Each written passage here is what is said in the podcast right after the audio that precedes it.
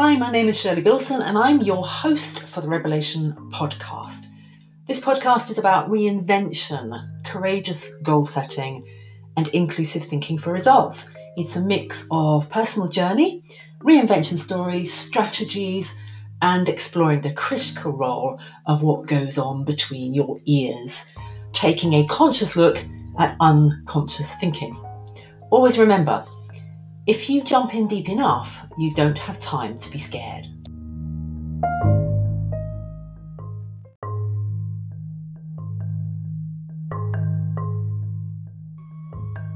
Good morning, podcast listeners. This morning's episode is a little bit about Tony Robbins. Why I'm not that mad keen on him. And it's not him personally, it's not even what he says because he says a lot of stuff that I would fundamentally agree with. The problem I have with Tony Robbins and people like him is that it's all a big promotional marketing machine designed to whip people up to believe that the only way they can achieve the change they want to achieve is by this what, what's what am I trying to relate to? But I, I, I don't want to diss anybody. Diss. Oh God, where did I get that word from? Ah, spit it out. Um, discredit anyone, but I'm thinking of those religious, quasi-religious type ceremonies where you whip everyone into a frenzy, and and they start emptying their pockets. And to me, people like Tony Robbins engage in this kind of activity, and he always has done and you might think, well, he does a lot of good in the world. And yes, he does, but does he need to charge that much money to go to his events to do that kind of good in the world? Does he really need that? Do you need to pay that kind of money to get that kind of transformation? And I say this as someone who has invested that kind of money in the past and felt great. And, and so I, I'm on one level, I'm thinking, I really get this, you know, to get that feeling of a rush of being connected to a person and a place and a tribe, a group of people around you, all sharing in that experience where you feel like you've landed. And if it gives you the transformation that you desire, you might say, why not? And I'm kind of thinking, well, why not? It's not for me to say where we spend our money or not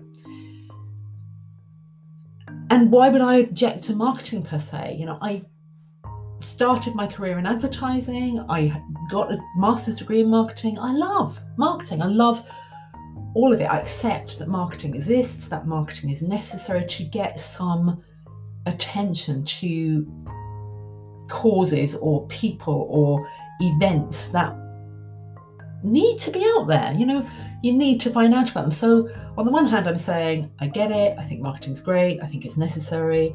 I'm not arguing with this message. I'm not even arguing with the man. So, why on earth have I said the problem I have with Tony Robbins? I think it's because of what he represents, which I see played out in relation to this particular podcast.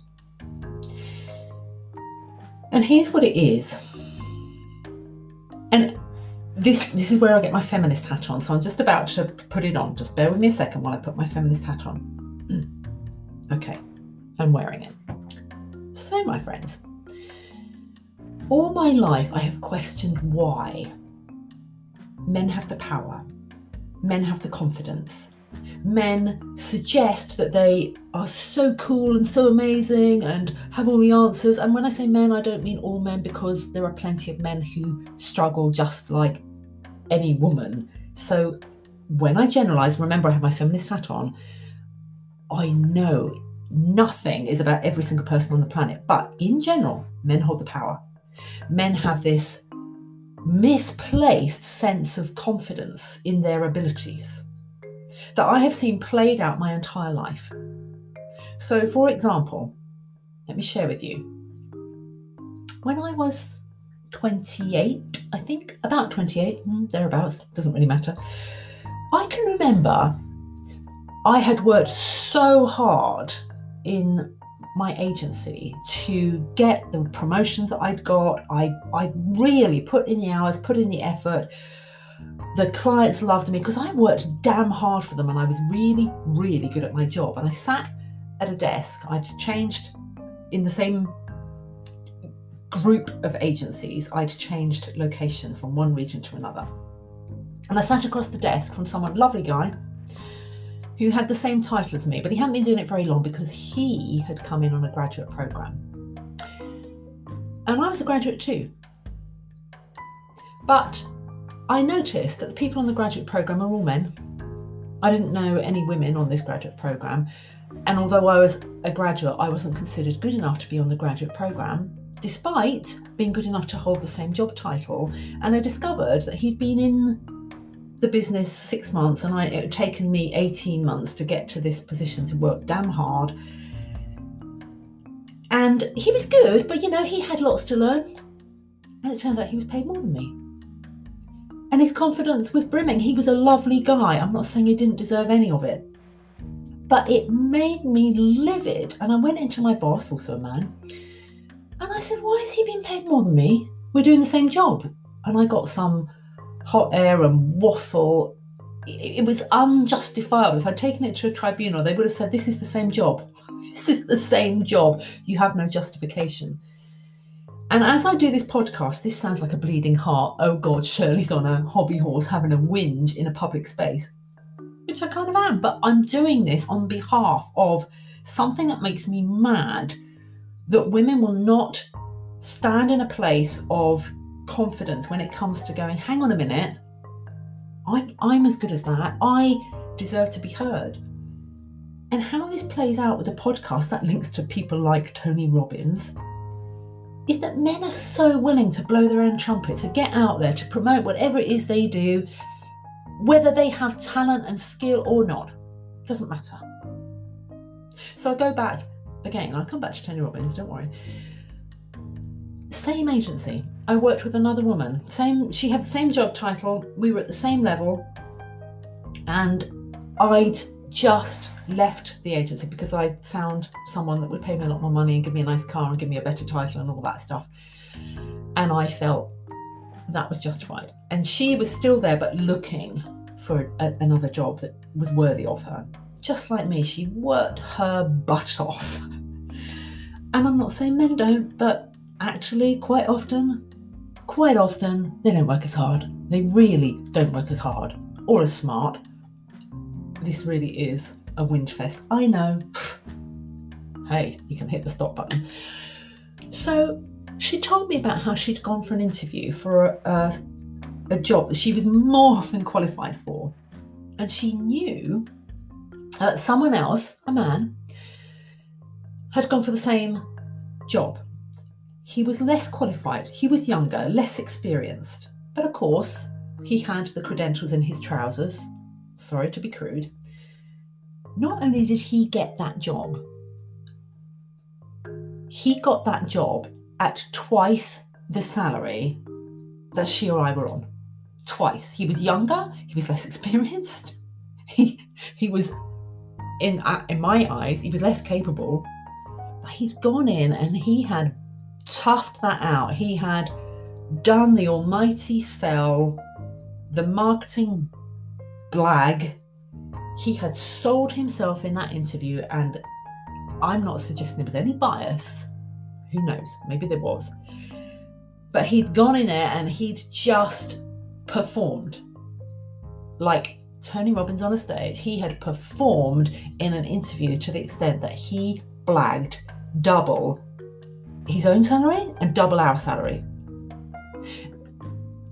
And I only ever once achieved anything close to that salary that he blagged in his mid 20s with no experience, no expertise, nothing more than a grin and a swagger. Because he was willing to just put the effort into the marketing.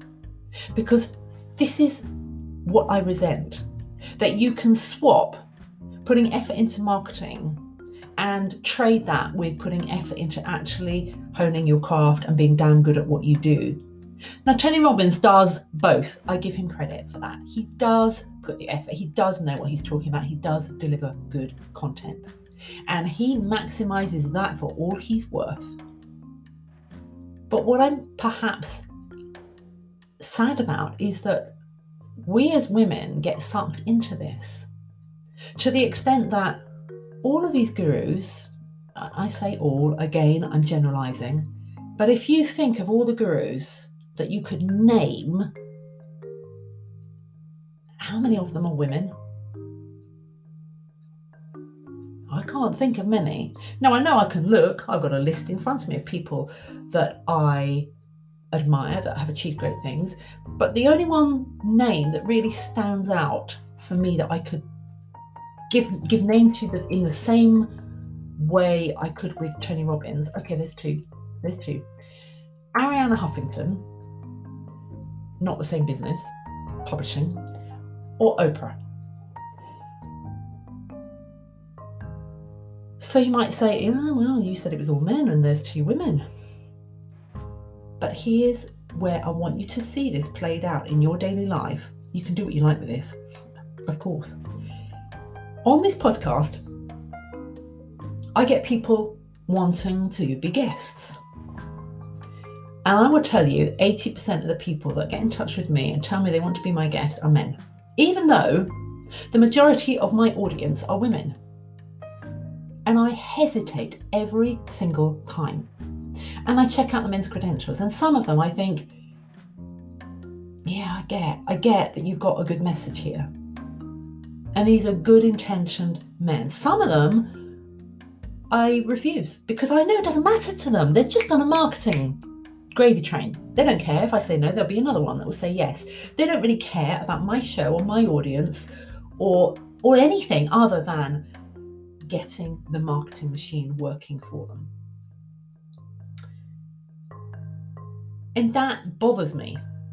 That bothers me that not enough women are getting in touch with me saying, hey, I've got something to say to your audience. I've got great value. And it's not just about my marketing machine. And I know there are loads of women out there, and maybe I'm asking for the impossible because I'm criticizing the very marketing that these men are doing and that these women need to be doing. So maybe my problem my problem isn't really with the marketing, it's that women won't do it. I even invite some women into my space, say, hey, why don't you come on my podcast? But I have to chase them a bit. I've got to follow up and go, hey, do you still want to be on this? And I have to set up the timings, you know, men will come prepared. And this is where perhaps, you know, I said our women work their butts off, but we women can be so focused on delivering to our clients that maybe we don't put quite enough attention and energy into delivering on behalf of the marketing machine to ensure that our message gets out to a bigger audience that really, really need to hear it, that don't need to invest five grand to show up for three days being blasted with music and NLP control to buy into the next one. And I'm not saying that that's not life transformational. So uh, I always do this. You'd think, you'd think I was a, a Libran, wouldn't you? This whole, oh, on the one hand, on the other hand, I'm not. I do, I am in, in a relationship with one though. Hmm, interesting. My best friend is one. Oh, perhaps I've adopted some Libran traits.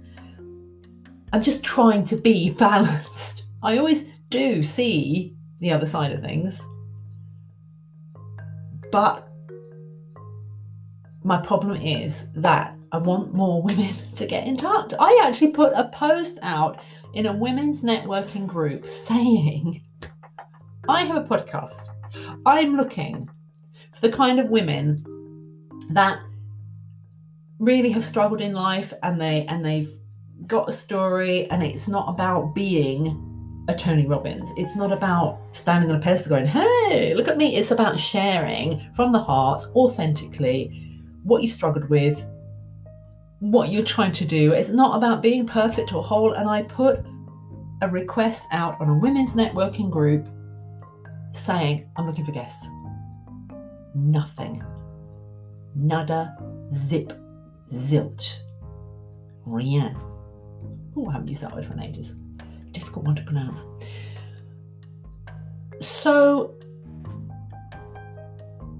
I'm tired. I would like to see, before I die, I would like to see women and men really embracing their own confidence, each and every one of them, so that it doesn't have this imbalance of men that are good at doing the blag, which means retaining the power and the control, and us sycophantically sucking up to, oh, Tony.